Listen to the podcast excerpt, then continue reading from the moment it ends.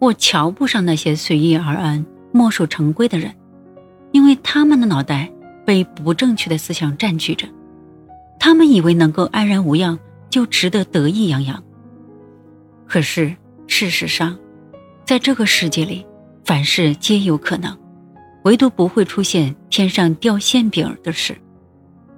约翰，我们只有用心策划运气，才能拥有连连好运。可是。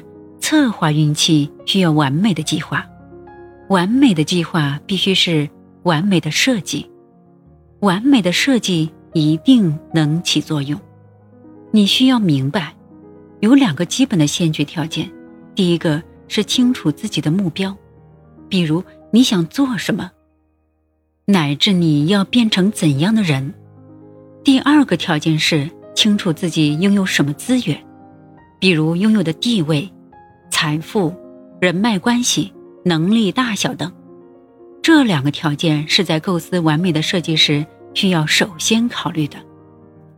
这两个基础要素的顺序是可以调整的，没有先后之分。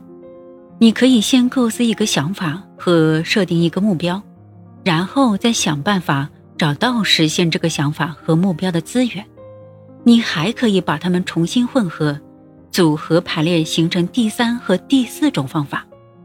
举个实例，假如你想要实现某个目标，就必须要创造一些合适的资源，或是想办法拥有一些资源和目标，再参照这些资源和目标来做相应的配置和调节，直到两者能够相辅相成、相互促进，然后就产生了一个基础性的东西。